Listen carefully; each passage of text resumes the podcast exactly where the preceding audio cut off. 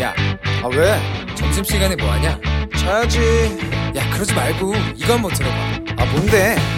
지금 당장 라디오를 켜봐 나른한 오후 깨울 시사 토크쇼 모두가 즐길 수 있고 함께하는 시간 유쾌하고도 신나는 시사 토크쇼 오태훈의 시사본부. 네, KBS 일라디오 오태훈의 시사본부 2부 시작하겠습니다. 먼저 어, 방금 들어온 헤드라인 뉴스 듣고 돌아오도록 하겠습니다. 라디오 정보센터로 가죠. 정한나 씨입니다.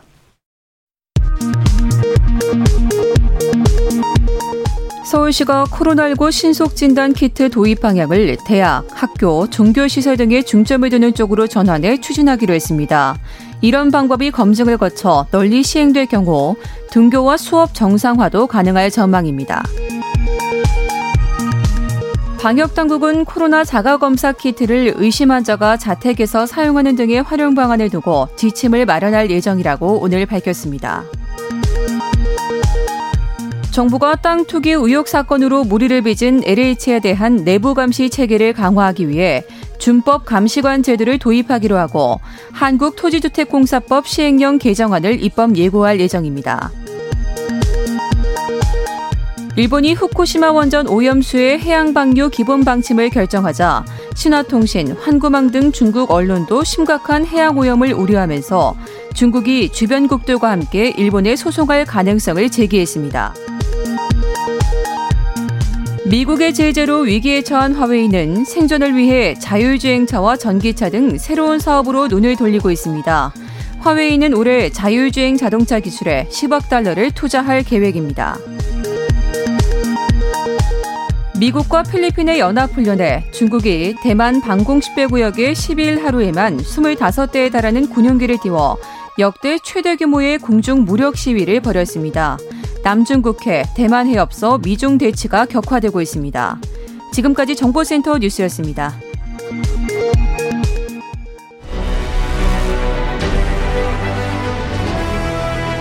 김철민의 본부 뉴스.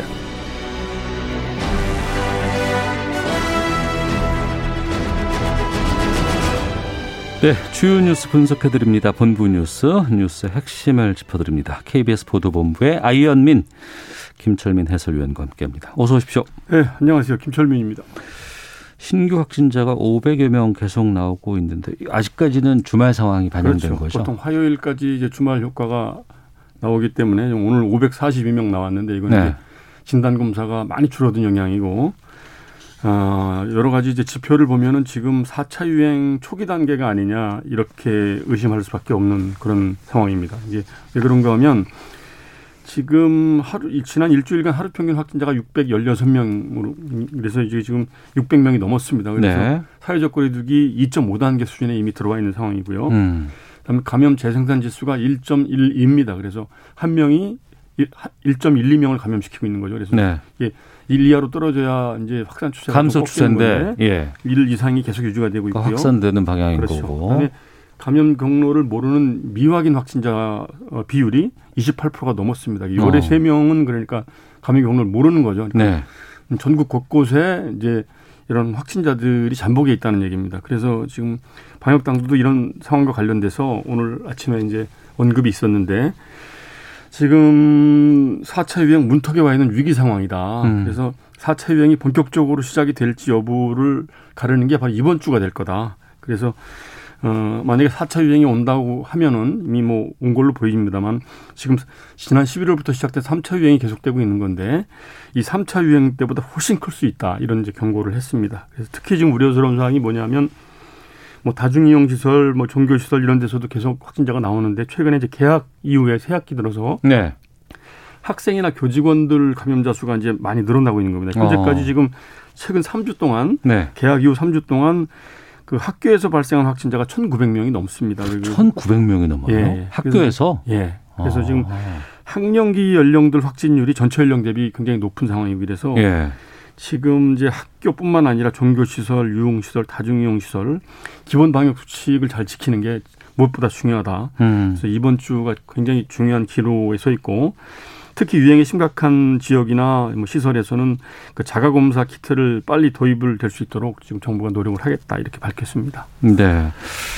자, 이런 상황에서 일본이 어, 원전의 오염수 해양 방류하겠다고 발표를 냈습니다. 예, 오늘 오전에 일본 정부 강요 회의를 열고 후쿠시마 원전 사고 그 방사능 오염수 125만 톤을 순차적으로 바다에다가 방류하겠다 이렇게 공식적으로 결정을 했습니다. 네. 이거에 대해서 우리 정부가 이제 이 일본 정부 결정에 대해서 강한 유감을 표하고 우리 국민들 안전을 위해서 필요한 모든 조치를 다해 나가겠다 이러면서 이제 강력히 항의를 했습니다. 그래서 정부가 오늘 국무조정실 주재로 외교부, 해수부, 원자력 안전위원회 같은 이제 관계부처 차관들 긴급 회의를 열었는데요. 네. 그래서 일본 정부에 대해서 후쿠시마 원전 오염수 처리 과정 전반에 대해서 투명한 정보 공개와 검증을 강력히 촉구한다. 우리 국민 안전과 해양 환경 피해 방지를 위해서 구체적인 조치를 일본에 어, 강력히 요구한다. 그다음에 국제 원자력 기구 같은 이런 국제 사회와 객관적 검증을 요청하겠다 이렇게 설명을 했고요. 음. 아울러서 그 수입 식품에 대한 방사능 검사, 그다음에 일본산 농축 수산물에 대한 원산지 단속 더 철저히 하겠다 이렇게 네. 이제 밝혔습니다. 어, 일본이 이런 행동을 하는 것에 대해서 우리가 좀 강력하게 조치를 취할 수 있어야 되거든요. 그렇죠. 왜냐하면 우리에게도 엄청난 피해를 예. 줄수 있고 예. 아니 세계 곳곳에서도 이 피해를 좀 입힐 수 있는 상황 아니에요? 예, 이게? 그래서 지금 오늘 이 일본 결, 정부 결정이 나오자마자 바로 국제 환경 단체들 그다음에 음. 우리 환경 단체들이 이제 연합을 해서 성명을 발표했는데 이 원전 오염수 해양 배출은 일종의 핵테러다. 네. 그래서 방류 결정 즉각 철회하라 이렇게 얘기를 했고요. 어, 방류를 막기 위해서 모든 수단을 강구하겠다 이렇게 얘기를 했고 특히 이제 그 그린피스 그 이제 제니 사무총장도 성명을 발표했는데요. 어, 일본 정부가 방사능 오염수를 의도적으로 태평양에 쏟아붓는 일은 정말 끔찍한 일이다. 음. 유엔 해양법 협약에도 위반인데 이런 것이다 이렇게 얘기를 했고요. 한국 정부는 그이 뿐만 아니라 이 주변국들 돌이킬 수 없는 그리고 이 해양 생태계뿐만 아니라 그 인간에게도 돌이킬 수 없는 이런 이런 그 재앙이 될 것이기 때문에 네. 그 국제 해양 재판소의 잠정 조치를 얼른 청구하고 음. 그리고 정식 제소 절차도 실행을 해야 된다 이렇게 촉구를 했습니다. 예. 이건 저희가 내일 이슈 시간에 좀 자세하게 좀 다뤄보도록 하겠습니다. 정현복 전남 광양시장 부동산 투기 의혹 받고 있다고요? 예, 오늘 전남경찰청 반부패 경제범죄 수사대가 오전 9시부터 광양시청 시장실 그다음에 도로과 사무실을 압수수색을 했는데요. 그 이유는 그 정현복 광양시장이 이제 자신하고 자녀가 소유한 땅으로 도로가 개설되도록 이렇게 어, 업무를 처리를 하고 또 부인이 소유한 땅에 개발 사업이 진행되도록 이렇게 했다는 겁니다. 그래서 이제 이해 충돌 논란이 생겼고 부동산 투기 의혹이 벌어져서 네. 이 관련 혐의를 조사하기 위해서 오늘 압수수색을 했습니다. 그리고 이제 정부 합동 특별수사본부가 지금 부동산 투기 의혹을 받고 있는 공직자들 조사를 지금 계속 이제 해오고 있는데 네. 그 대상자가 지금 220여 명 정도 되거든요. 음.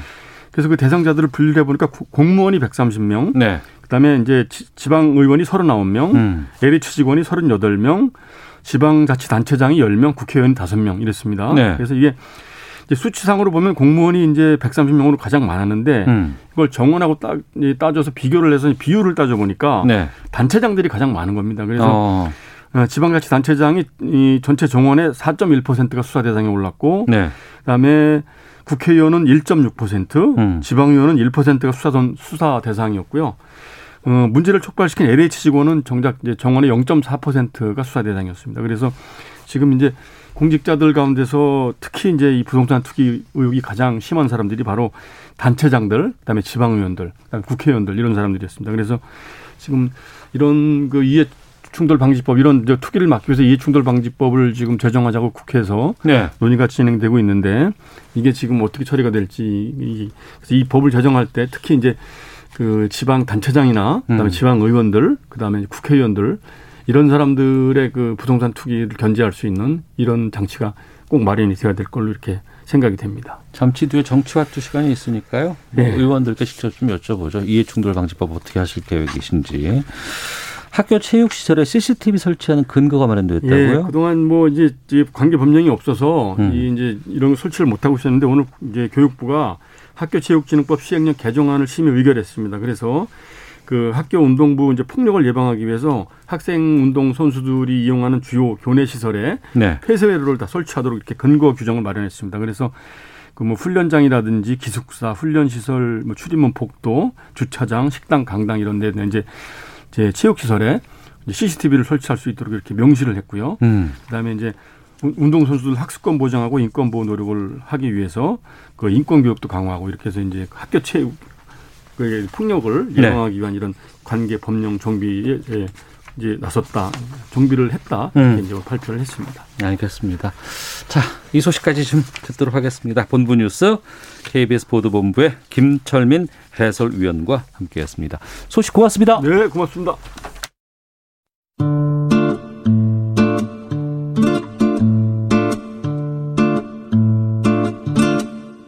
오태훈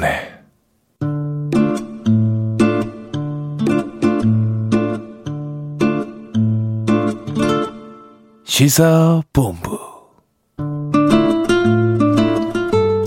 1시 11분 막 됐습니다. 시사본부는 청취 자 여러분들의 참여 기다리고 있습니다. 샵 9730으로 의견 보내주시면 되고요.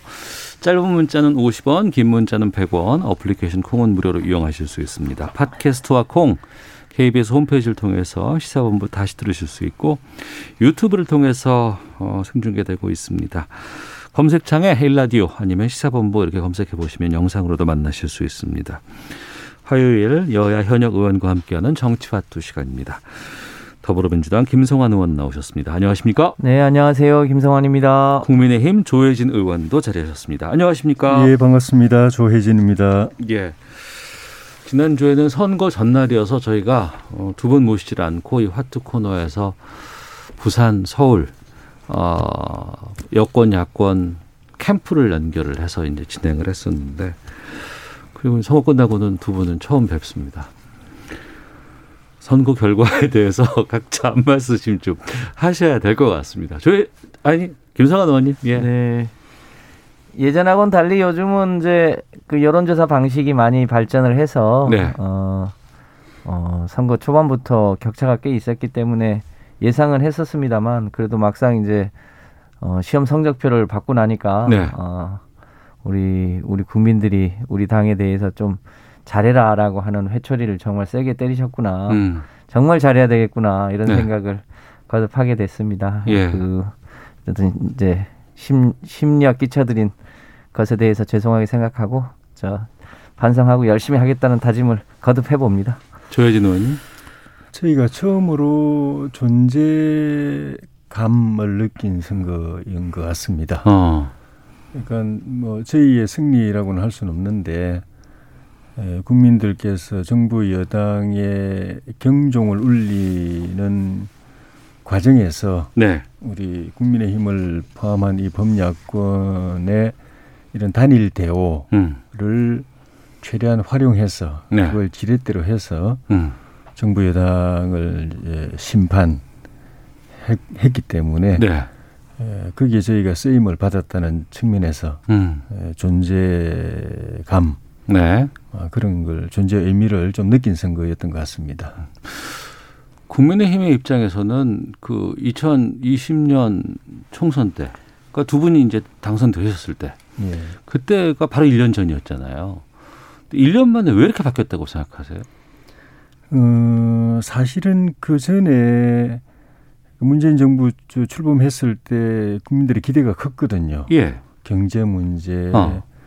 또뭐 일자리 문제, 네. 또 부동산 문제, 또 나중에 이제 터졌지만 방역 그 코로나 방역 문제 음. 그런 데 대한 기대가 컸는데 어 기대에 좀 못 미쳐서 실망이 좀 음, 있었는데 음.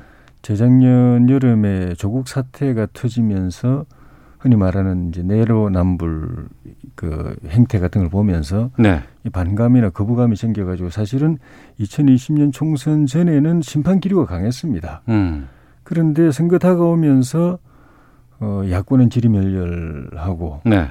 또 코로나가 닥쳐서 국민들의 이 불안감이 이 국가 위기에서는 정부 여당이 힘을 실어줘 가지고 이걸 극복할 수 있도록 해야 되겠다 음. 하는 쪽으로 이제 몰리면서 이제 심판이 유보된 거죠 사실은 아, 그때는 유보됐었다? 유보된 거죠. 아. 그래가지고 힘을 몰아주는 바람에 180석이라는 유례없는 의석을 갖게 되면서 제가 볼 때는 정부 여당이 조금 상황을 오판한 것 같아요. 아. 그러니까 그 전에 실망한 거 또 이렇게 반감이나 거부감 이 심판 이 여론이 그 그런 것에 대해서 면죄부를 준 선거로 음. 생각하고 네. 다 몰아줄 테니까 니들 마음대로 해봐라 이런 것으로 분석을 잘못한 것 같아요. 음, 알겠습니다. 그런데 사실은 그게 쌓여 있었고 네. 이번에 이제 선거 전에 에- 터진 LH 사태나 이런 걸 통해서 그게 이제 불이 붙고 그게 이제 기름까지 붙어가지고 어 시- 심판이 좀 가혹하게 음. 된 거라서 지난번 선거 때 그냥 정상적으로 갔었더라면 그런 상황 변화가 없었더라면은 지금보다는 좀 덜 이제 맞으면서 경종을 울리면서 이번 선거는 오히려 이겼을지도 음. 민주당 이겼을지도 모르겠다는 생각이 듭니다. 김성환 의원님, 조혜진 의원께서 여러 가지 분석해 주셨는데 이 분석에 동의하십니까? 네, 아무래도 지난번 총선은 실제로 연초에 어, 국정안전대 정권 심판이 굉장히 팽팽한 적이 있었습니다. 네. 근데 이제 그 후에 저희가 어, 나름대로 이제 공천 과정이나 이런데 훨씬 더 민감하게 대응을 했고 당시 야당보다는 뭐 이제 그런 요소도 좀 있었고요.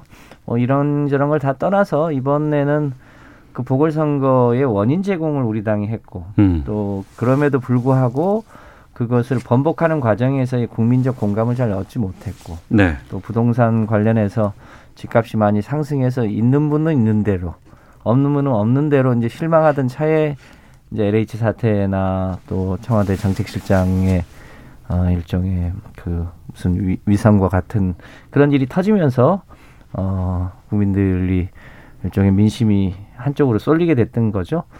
어떤 저희가 이 부분을 반면교사로 삼아서 네. 앞으로 이제 대선이 1년 남은 만큼 어. 저희가 뭘 어, 국민들로부터 마음을 얻지 못했는지를 잘 되돌아보는 어, 저희 당 입장에서는 일종의 아프지만 어, 좋은 계기라고 생각하고 어, 그 국민의 마음을 다시 얻기 위해서 신뢰를 회복하기 위해서 열심히 노력하는 어, 뭐랄까 따끔한 회철이라고 생각하고 있습니다. 예, 주말 사이에 초선 의원들 중심으로 의견이 좀 나왔고요. 성명 같은 것이. 예. 그리고 뭐 어제 오늘 계속해서 뭐 재선 의원, 삼선 의원 이렇게 다양한 공청회들을 연다고 들었습니다. 의견이 하나로 잘 모아지지 않나 봐요. 이 분석에 대해서 아니면 판단에 대해서. 아무래도 어, 꽤 큰 표차로 어, 선거 결과가 나왔기 때문에 네. 어, 좀 종합적으로 되돌아봐야 될 필요가 있는 거죠. 음. 말씀드린 대로 후보를 냈었어야 하냐, 네. 후보를 안 내는 게 맞진 않았냐. 음. 그 외에 이제 부동산 문제라든지 특히 이제 청년 세대의 대책이라든지 또 어, 우리 조희진 의원님 말씀하셨던 것처럼 이제 조국 어 그걸 뭐라고 표현해야 됩니까? 어쨌든 관련한 여러 가지 갈등들이 있었죠. 이제 그런 것들을 처리해 나가는 과정이 적절했는지 네. 등에 대해서 전반적으로 되돌아보고 있는 과정입니다. 뭐 음. 의원님들이 174명이라 여러 가지 의견이 있을 수 있는데 네. 결과적으로는 그 전체적인 의견을 수렴해서 하나씩 다시 이제 갈래를 타고 어, 수습할 건 하고 음. 어, 쇄신할 건 하고 그런 과정을 거치고 있는 과정이고 그게 이제 원내대표 선거와 당 대표 선거 과정에서 충분히 반영되지 않을까 이렇게 생각하고 있습니다. 네. 국민의힘은 이번에 또 좀, 어, 2030이 국민의힘에게 힘을 실어줬다. 이 부분은 이전과는 좀 다른 분위기거든요. 예. 어떻게 받아들이세요? 국민의힘에 대한 기대라기보다도 네. 어, 정부 여당에 대한 실망이 컸죠. 어. 어, 사실 2030 세대는 저희 국민의힘이나 보수 정당을 이 가까이 하는 걸 그냥 굉장히 꺼리고 네. 어, 금기시했던 그런 세대였는데 음. 어, 이번에 이 표심을 보면은 정부 여당에 대한 실망이 다른 계층, 다른 연령대보다도 더 큰 것 같아요. 네. 그중에 특히 이제 20대는 그 탈이념 세대라고 저는 보거든요. 음. 뭐 진보니 보수니 이런 그, 그걸 가치를 지향하는 쪽이 아니고 굉장히 실용적이고 실사구시적인 그리고 삶의 환경과 조건 그런 것에 그 관심이 많고 민감한 그 거기에 미치는 정부 정책의 성패에 대해서도 예민한 네. 그런 세대였는데 어쨌든 그러면서 또 그 우리 역사상 가장 이 경쟁력이 뛰어난 가장 강한 스펙을 가진 세대고 음. 또 생존력, 경쟁력이 최대로 무장되어 있는 세대인데 어떻게 보면 가장 불행한 네. 저는 그걸 갖다 21세기 보릿고, 보릿고개 세대라고 표현을 하는데 네. 그렇게 세팩을 쌓고 공부 많이 하고 실력을 쌓아도 빈- 빈번한 직장 하나 못 가고 음. 단기 알바를 전전하고 네. 정부 보조금이나 뭐 지원금에 의존해서 음. 뭐 결혼도 못 하고 출산도 못 하고 집을 집 꿈도 없어지고 그런 것들에 대한 이 절망이 이제 심판으로서 네. 우리 당에 표를 던지게 된 하나의 이 계기가 아니었나. 음. 이 전 진짜 이분들이 우리 당을 기대하고 신뢰하고 어 뭔가 이 맡기려고 막 그 결심하게 만들려면은 네. 지금도 저희가 새롭게 뭔가를 이 제시를 해야 그 그런 희망이 생길 거라고 봅니다. 그러니까 선거 전에부터 2030 세대의 좀 이탈 현상에 대한 진단들은 꽤 나왔었습니다. 네. 예, 저희 방송에서도 몇 번 이런 것들이 좀 있다고는 하는데 어떻게 생각하십니까? 그래도 그래도 이 정도까지 나올까라고 좀 민주당에서는 좀 판단을 좀 잘못한 게 아닌가 싶을 정도로 과하게 나왔거든요. 예. 쏠린 거죠. 네. 어떻게 진단하십니까? 네, 우리 조혜진 의원 말씀하신 대로 어, 특히 청년 세대가 갖고 있는 우리 사회의 소위 공정에 대한 욕구 이런 게 굉장히 어, 높아 있는 건데 그 공정이 보수 진보의 문제가 아니라 어, 그이 우리 사회의 여러 가지 이제 경제적 불평등을 해결해 나가는 과정. 음. 그러니까 대표적으로 인천국제공항 같은 경우 우리 사회의 의제 중에 하나가 비정규직을 정규직화하자는 의제가 있는데, 그러니까 그 비정규직을 정규직화하는 과정 자체에 일종의 무임승차 같은 것에 대해서 굉장한 공정을 요구하기도 하고, 특히 이제 우리 사회가 이제 남녀의 차별 문제가 저희 세대는 여전히 이제 남성 우위 사회인데 지금 20대, 30대 초반은 오히려 여성들이 그 굉장히 동등하게 경쟁해 왔는데 남자는 군대를 쭉 가야 하고 또 그런 가운데 여정이 이제 여성 중심적인 요구들이 있고 이런 것에 대한 반발도 좀 한편으로는 있었던 것 같고요. 특히 이 이제 부동산 가격이 올라가면서 저 자산 불평등에 대한 불만 이런 네. 게 많아지면서 어, 우리 사회가 일종의 세습 사회화되고 아무리 노력해도 그 계층 이동의 사다리가 눈에 잘 보이지 않는 것에 대한 어, 불만 이런 게 어, 이번 선거 과정에서 이 표심으로 연결되지 않았나 싶은데요. 음. 오늘 뭐 대통령도 말씀을 하셨습니다만 이 청년 세대의 문제는 여야를 떠나서 우리 우리 미래 세대의 문제이기 때문에 네. 어, 이 세대들이 희망을 갖고 음. 한국 사회에 어, 주춧돌이 될 수 있도록 하는데 부족한 부분들을 어, 보완을 하고 좀 근본적인 수술도 필요하면 해야 되지 않겠나 이렇게 생각하고 있습니다. 네. 몇 번의 이번 선거와 관련해서 기점이 좀 있었다고 보고요. 특히 이제 1월까지만 해도 여론조사상으로 특히 서울시 같은 경우에는 당시 이제 박영선 장관이 상당히 좀 앞서 있다가 2월 초에 이제 LH 사건이 딱 터지고 나서부터 그때부터 분위기가 좀 확 바뀌는 좀 느낌이 좀 들었었습니다. 그야말로 이번 부동산에 대한 평가가 극명하게 나왔던 이런 선거였다는 분석도 꽤 있는데 이 부분에 대해서도 좀 의견 좀 여러 어, 좀 들어볼까 하는데 최진 의원님. 그 부동산 문제도 그 국민의 불만이 누적돼 있- 있었던 거죠. 음. 그 동안에 이제 부동산 값을 잡지 못하고 네네. 어, 계속 그 대책을 내놓을 때마다 오히려 더 폭등하고 음. 그것이 그, 전, 그, 집 가진 사람이든 세입자든 공통으로 이제 부담으로 이제 계속 증가해 오고 네.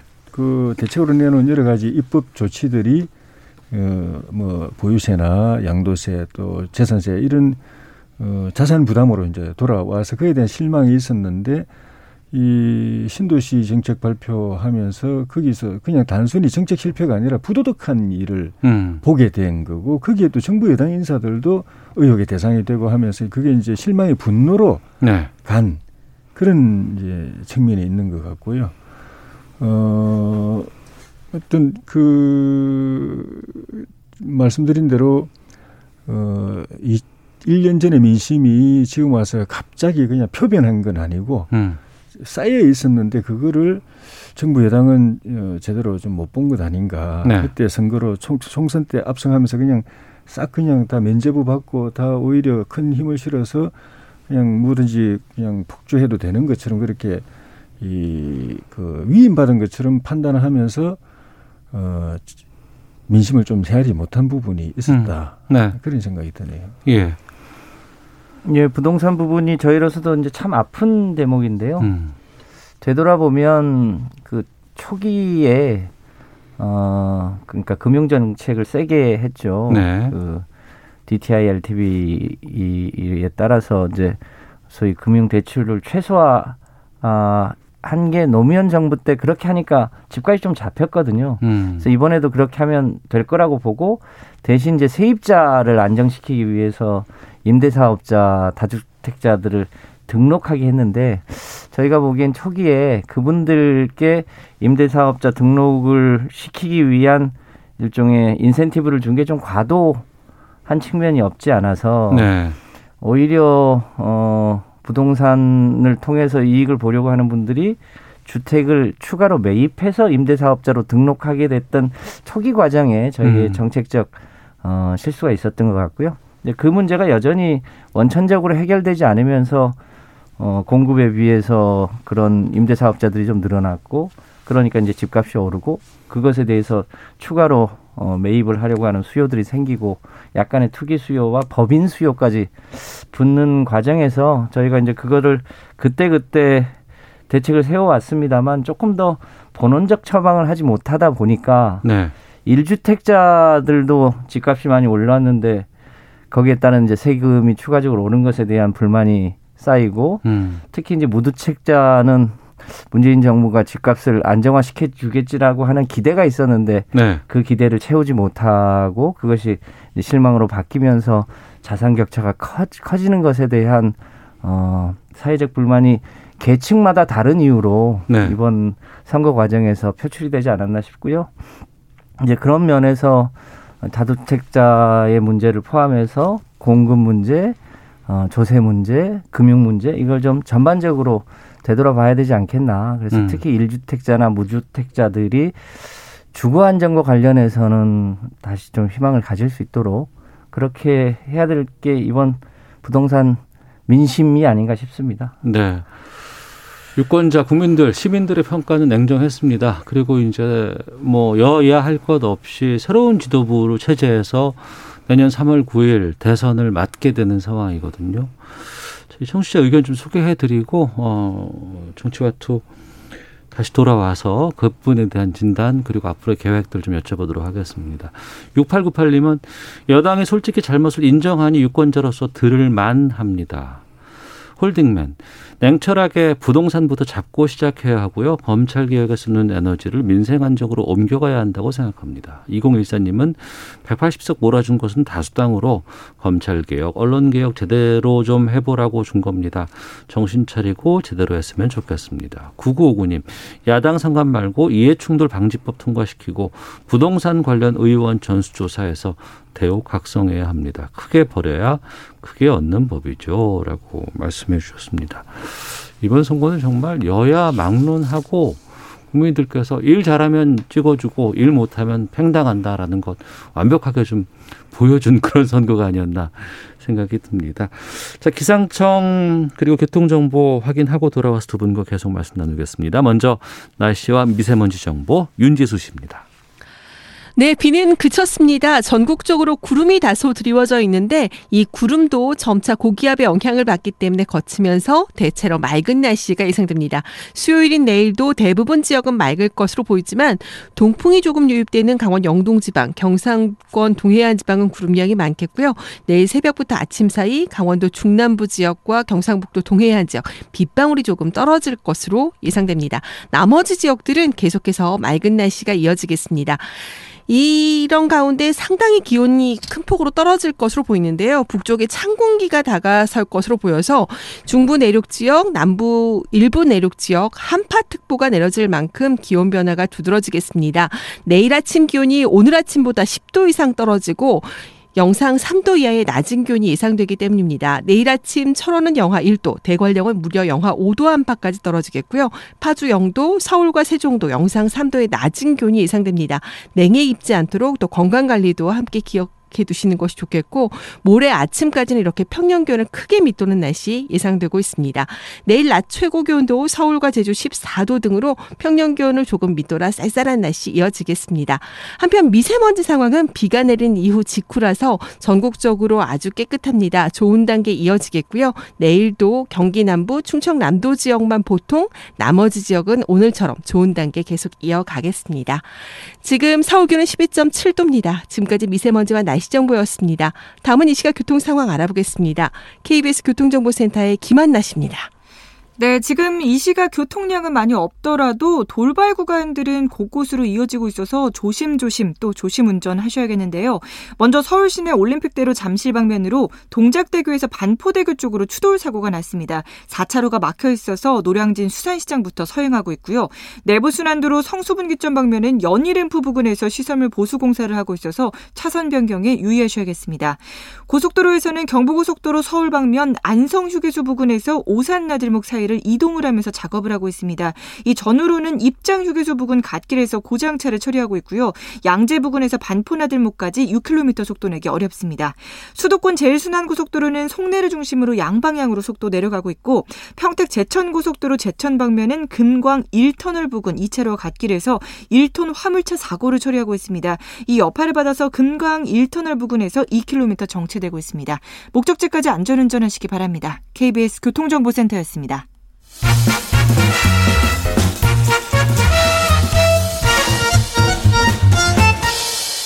오태훈의 시사 본부.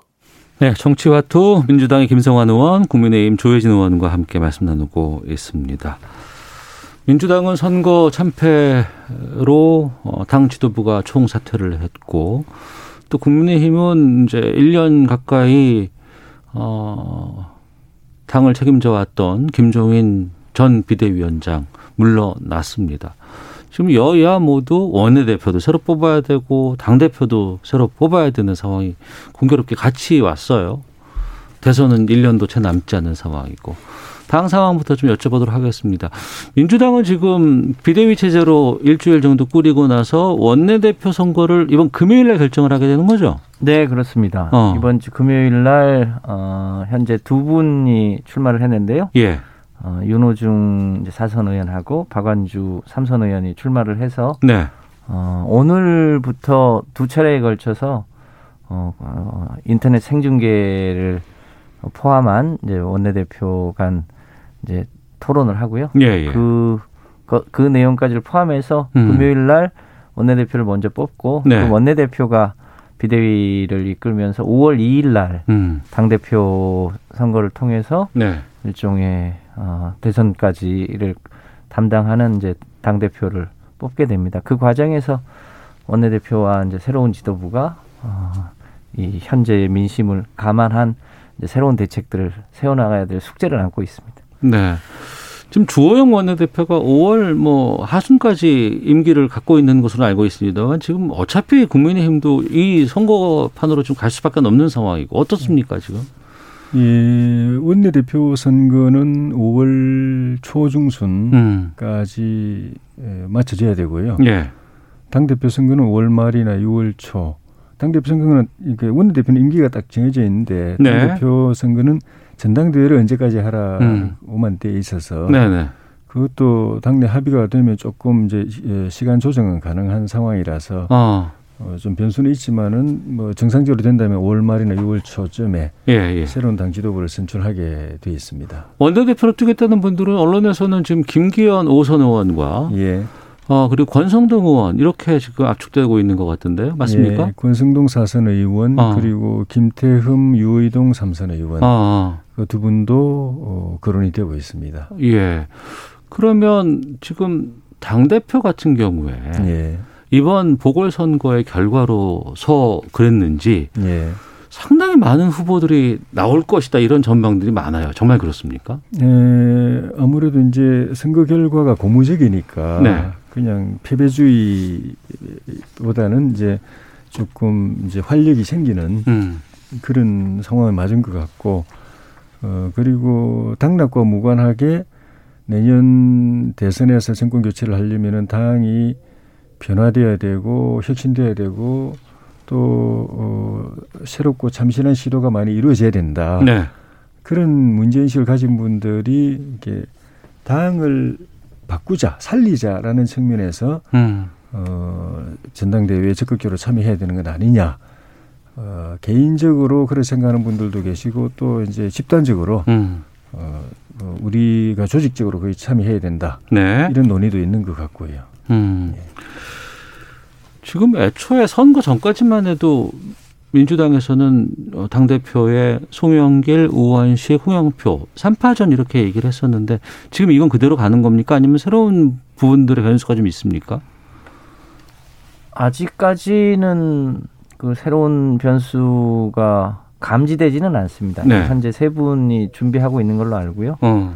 어, 이제 원내대표 선거가 이번 주에 이- 있으니까요. 이제 네. 그, 그 이제 원내대표를 선출하면 곧바로 당대표 선출 과정으로 어, 넘어가게 되니까요. 음. 그때 뭐한 차례 정도의 어, 뭐랄까요. 공론이 다시 조성될 시간적 여유가 있기 때문에 네. 어, 어떤 결과를 어, 어떤 형태로 대진표가 짜질지 모르겠는데 현재까지는 그세 분이 준비하고 있는 상황입니다. 네. 그리고 민주당 같은 경우에는 뭐 시스템 정당 이렇게 표방하면서 내년 대선까지 후보 선출이라든가 경선 방식 같은 것들을 다 이미 정해 놨었는데 네. 지금 상황은 그걸 계속 갖고 가나요? 아니면은 좀 변수가 있나요? 글쎄요, 그 지금 당장 어, 당헌 단규에 대표가 고리일 때는 60일 이내에 임시 전당대회를 통해서 선출하게 되어 있고요. 네. 최고위원이 겨- 거리일 때는 중앙위원회에서 뽑기로 되어 있었는데 음. 공교롭게도 최고위원이 전체가 사퇴를 하다 보니까 네. 그거 왜 중앙위원이 뽑냐 당원들이 뽑아야지 이런 어 문제 제기가 많이 됐습니다. 네. 저희가 확실히 이제 일종의 총재 중심의 정당이 아니라 당원 중심의 정당으로 전환되는 것 같은데요. 그래서 다수의 의사가 당원들이 뽑는 게 좋다고 하면 그렇게 음. 하자고 해서 지금 그걸 이제 바꾸고 있는 중이고요. 네. 또 이제 저희가 과거에는 워낙 일종의 그 고향이 호남인 대의원들이 많다 보니까 음.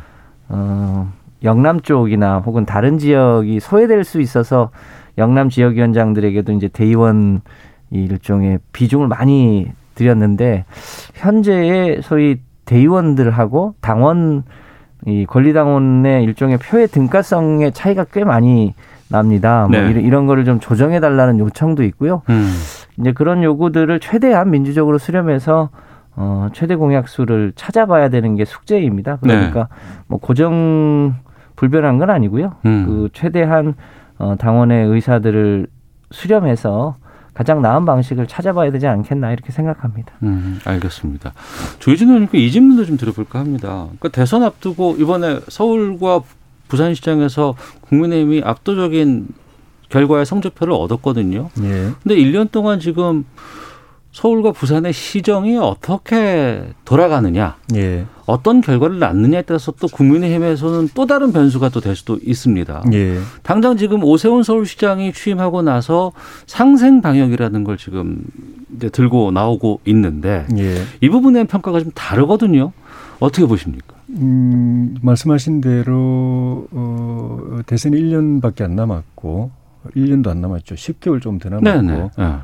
어, 국민들이 내년 3월 9일에 국민의힘을 포함한 이 범야권에게 정권을 맡길 것인가를 에, 판단하는 과정이 이 10개월입니다. 네. 이 10개월 동안에 생각해보고 3월 9일 날 음. 결정을 하는 건데 그 판단하는 데 있어서는 이 당이 네. 국민의힘이 어떤 모습을 보여주느냐 음. 또 어떤 비전을 제시하느냐 또 국민의힘을 포함한 이 범야권이 어떻게 어, 국민의 이 국민의 신뢰를 주는 단일 대우를 형성하느냐 네. 이것도 판단 기준인데 또 하나는 이번에 당선된 서울시장과 어, 부산시장이 서울시정과 부산시정을 통해서 어떤 모습을 보여주느냐 물론 이제 그게 이제 당하고도 같이 연계되어 있겠죠. 그렇죠. 네.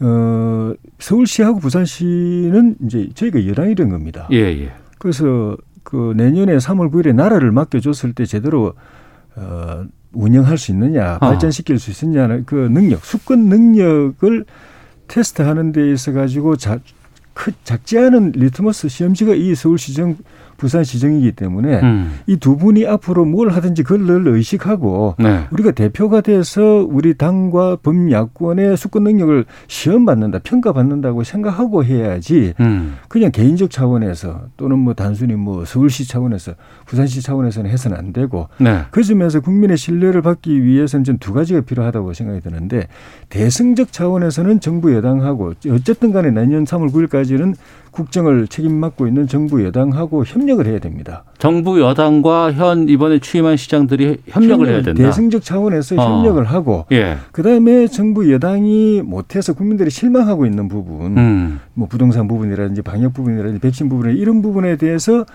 그 국민들의 답답한 마음을 그 시원하게 해줄 수 있는 해결책을 제시할 수 있으면 네. 그거는 이제 제시를 해주는 게 의미가 있는데 음. 그것도 어, 좀 상당히 좀 신중하게 해야죠. 네. 실험적으로 하면 안 되고 어. 어, 정부 여당이 왜 이 부분에서 실패하고 또는 국민의 이 기대에 못 미치는가를 면밀히 분석해 가지고 음. 확실하게 그 결과가 지금 정부가 하고 있는 것보다는 부동산이든 방역이든 나은 걸 결과를 낼 수 있는 걸 제시를 해서 차별화를 해야지 그냥 무작정 차별화 한다거나 해서 더 혼란에 빠뜨리 국민이 더 혼란스럽게 만들고 하는 거는 어 우리 수권 능력을 평가하는 데서 감점 요인이 될 수도 있기 때문에 아. 굉장히 신중하게 치밀하게 잘해야 된다고 봅니다. 이런 부분에 대해서는 어떻게 보세요? 네, 그 저도 서울시의원을 해본 적이 있, 습니다 예, 예. 그리고 이제 청와대에서도 근무를 해보고 그런데 음. 어 이제 국정이나 시정을 운영하는 데 있어서는 실제로는 어 정당이 이제 자기 당의 이익을 추구하는 바가 없지는 않지만 네. 어 정당과 관계없이 시민의 이익 차원에서 함께 해야 될 영역들이 꽤 많이 있습니다. 그러니까 그런 부분에서 함께 할 부분은 최대한 함께 할, 해야 되고요. 음. 특히 이제 어 이제 대통령이 있고 또 서울시장이 있고 구청장이 있고 시의회가 있는데 이게 지금 당적들이 다 다른 거여서 네. 그 자칫 잘못하면 그 갈등 과제가 시민들의 일상을 오히려 힘들게 할 수도 있거든요. 음. 그런 면에서는 여야 관계없이 시민의 이익을 위해서 함께 해야 된다고 보고요. 근데 그, 그 과정에서 그러니까 이제 개인의 욕심이라든지 이런 게 오히려 과잉이 되면 네. 어, 어려울 수도 있어서 그 새로운 일종의 동고 정부 하에서의 새로운 실험을 해야 되는데 합리적으로 슬기롭게 지혜를 모아야 되지 않나 이렇게 생각합니다. 알겠습니다. 아, 하나만 여쭤보고 확인하고 마치도록 하겠는데 이해충돌방지법 4월 안에 통과됩니까? 지금 어떨까요? 상임위 저 법안 소위는 통과를 한 거잖아요. 상임위는 아직 처리를 안 한 상태고 음. 그래서 일단 큰 틀에서는 여야가 합의를 한 거 아닌가 싶은데요. 네, 네. 대략 4월 29일 날을 본회의 통과하는 걸 목표로 해서 하고 있어서 어. 4월 중에는 처리가 되지 않을까. 예, 예. 특히 우리 당 입장에서는 반드시 처리한다 이런 어. 걸좀 목표로 하고 있습니다. 아마 되지 않을까 싶습니다. 최희준은 짧게. 예, 저희도 뭐 협력하시겠습니까? 어, 같은 같은 예. 입장인 것 같고요. 예, 예. 어, 다만 이제 그 지난번처럼 부동산 입법처럼 이렇게 누더기법이 돼가지고 어. 금방 또 다시 또 개정안 나오고 이렇게 되면 안 되기 때문에 예. 충실하게 해서 제대로 된 법을 만들자. 음. 그리고 가급적 빨리 이 통과시키도록 하자. 음. 그 입장인 것 같습니다. 알겠습니다. 두 분께서 약속하셨는데요. 보겠습니다. 정치와도 마치겠습니다. 고맙습니다. 네, 감사합니다.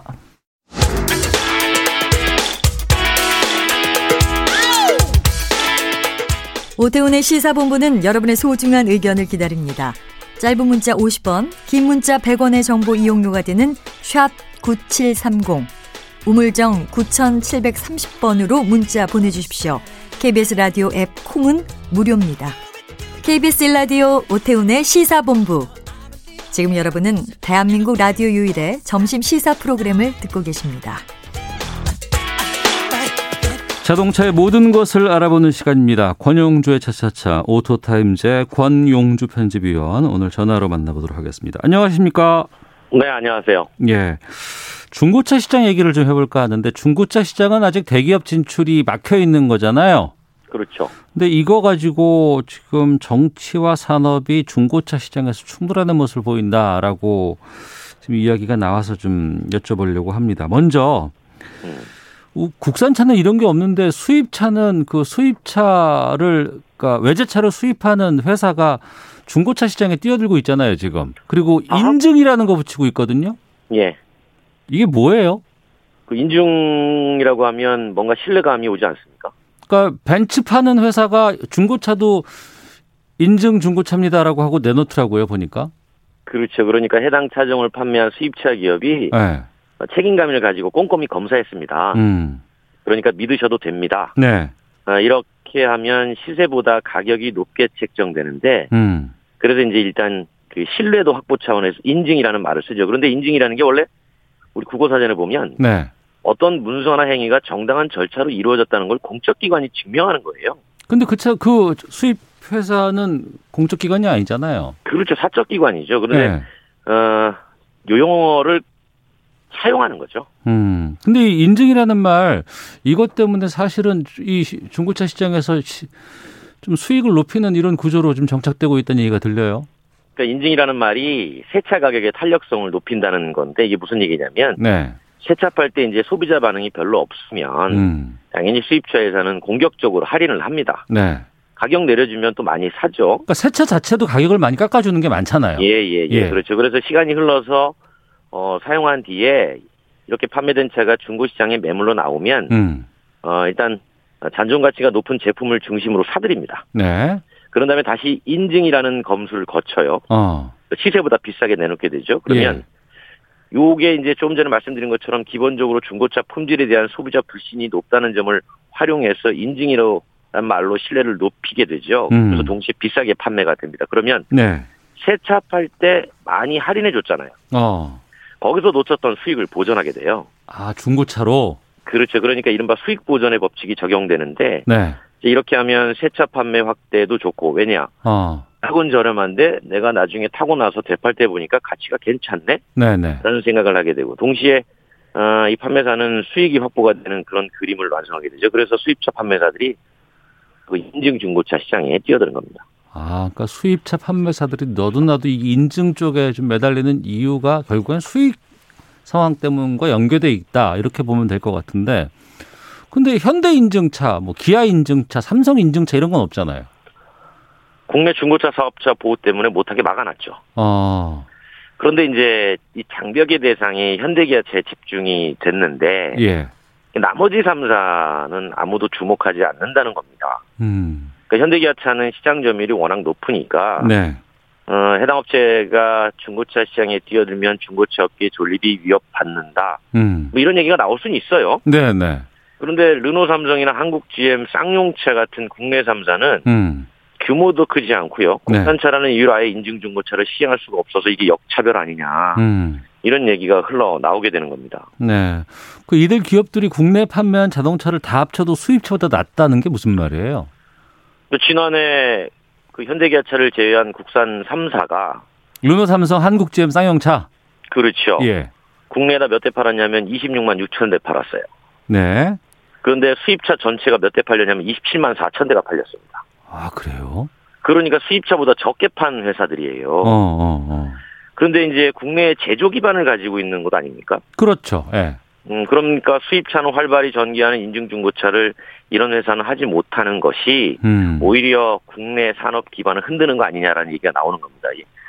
그 예를 들어서 그 완성차 기업의 인증중고차 시장 진출을 일괄적으로 막는 게 네. 그러면 이제 차가 많이 안 팔리잖아요. 음. 그러면 공장 가동률이 떨어지고 네. 공장의 가동률이 떨어지면 공장의 일자리가 위협받는 거다. 어. 이런 이유가 될 수도 있다라는 분석이 나오는 거죠. 아, 그러니까 워낙에 과거에는 수입차가 드물었기 때문에 중고차 시장도 활성화되진 않았고 믿을 수 있는 것도 아니기 때문에 또 AS라든가 뭐 수리라든가 이런 부분에서 어려움이 있으니까 인증 중고차 해주면은 소비자로서 도움이 될 수 있겠다라고 생각을 했는데 그게 아니고 이게 활성화되다 보니까 정작 많이 팔리고 그러다 보면은 그 국내의 현대기아를 제외한 완성차 업체들도 아, 우리도 상황이 안 좋은데 중고차 인증을 좀 뛰어들고 싶다 이런 좀 분위기네요. 그렇죠. 왜냐하면 뛰어들고 싶은 이유가 음. 판매를 봐도 수입차보다 판매 대수가 적은데 네. 우리는 국산차라는 이유로 왜 못합니까? 음. 라는 목소리를 내고 있는 거고요. 네. 이게 이제 또 정부의 정책하고도 연관이 있습니다. 예를 들면 우리가 지금 미래의 친환경차 로드맵을 제시하고 있지 않습니까? 네. 여기 이제 완성차 업계 동참을 적극적으로 요청을 하고 있는 상황입니다. 어. 그런데 이제 현대기아차를 제한 나머지 3사만 놓고 보면 네. 그 시장에서 우리가 중고차 가격을 좀 높여서 음. 수익을 만들 수가 없는데 네. 친환경차 전환하려면 또 투자가 필요하고 음. 또 투자 여력이 확대하기 어려운 구조입니다. 네. 그리고 이건 다시 또 친환경 속도를 늦추지 않습니까? 그래서 이게 결국 생산 현장의 일자리 감소랑 연관될 수가 있으니까 음. 이 중고차 업계를 보호하기 위해서 만든 제도가 완성차 3사 일자리에 영향을 미치게 되는 그런 어, 지금 상황으로 흘러가고 있는 거죠. 아, 그러니까 이게 뭐 중소기업, 대기업 누구에 진출하겠다 이런 차원을 넘어서 좀 이 중고차 논란이 정치 또 산업적인 측면 이런 대결 구도로 좀 흘러가는 그런 뉘앙스네요. 그렇죠. 중고차 업계를 보호하자는 논리는 우리가 보통 표심을 고려한 정치적인 주장이잖아요. 네. 반면에 이제 산업계는 국내 제조 산업의 기반을 우선하자는 분위기가 있고 음. 그왜 그러냐니까 둘 사이에 상관관계가 분명히 존재하기 때문입니다. 네. 그러면 정부가 이제 어디에 초점을 두느냐에 따라서 희비가 엇갈릴 수밖에 없을 겁니다. 음. 그래서 이제는 그 완성차 기업의 중고차 시장 진입에 대한 결론을 내자는 분위기가 좀 높아지고 있고 예, 예. 그러니까 자동차 제조 부문의 일자리 감소, 그다음에 중고차 판매 사업자의 일자리 감소, 음. 아, 어느 쪽 둘 다 물론 다 챙기면 가장 좋지만 네. 서로 상충되는 부분이니까 어. 이제 어느 쪽이 국가의 산업 발전에 도움이 되는지 네. 정부가 결정을 좀 해달라는 얘기가 나오는 겁니다. 필요하면 어 판매 규모에 따라서 진입 시점을 뭐 차등 적용하는 방안 이거 무슨 얘기냐면 뭐 현대기아는 워낙 위협적이니까 음. 앞으로 뭐 3년 뒤에 진출하라고 한다든가 네. 그 외에 나머지 3사는 바로 진출할 수 있도록 허용을 해줘야 되는 거 아니냐. 음. 차등 진입 시점으로 충분히 어, 서로 윈윈할 수 있는 구조를 만들 수 있는데 네. 어쨌든 국내 완성차 나머지 3사도 이제는 진출을 허용해야 된다. 이런 목소리가 나오고 있는 것 같아요. 어, 충분한 뭐 논의를 거쳐서 결정은 해야 될 것 같은데 뭐 언제 시점 같은 게 좀 예상이 되나요? 지금 원래는 이제 작년에 네. 작년에 이게 결정이 됐어야 되는 사안인데 이미 늦었나요, 그러면? 이미 늦었고 지금 계속 이제 갈등을 겪고 있고요. 아직까지 결론은 못 낸 상황입니다. 음. 근데 이게 지금 거의 한 6개월 가까이 결론을 못 내고 있는데 네. 이것 때문에 계속 시장에서는 혼선이 가중되고 소비자들은 대기업의 중고차 진출을 원하고 음. 중고차 업계는 대기업의 중고차 진입을 반대하고 그런 상황에서 어, 덩치가 크지 않은 르노 삼성이나 한국 GM 쌍용차는 하고 싶어도 못하고 이게 서로 복잡하게 얽혀 있는 사안이니 이제는 어, 해법을 가지고 얘기를 해봅시다. 네. 라는 목소리가 나오는 겁니다. 알겠습니다. 그 지난번에 저희가 그 택시 호출 업계 얘기 좀 했었는데 예, 예. 그 이후에 보니까 택시 업계가 자체적으로 호출 이용자를 많이 늘려가고 있다는 소식이 들려요. 음, 택시 호출 회사 중에 네.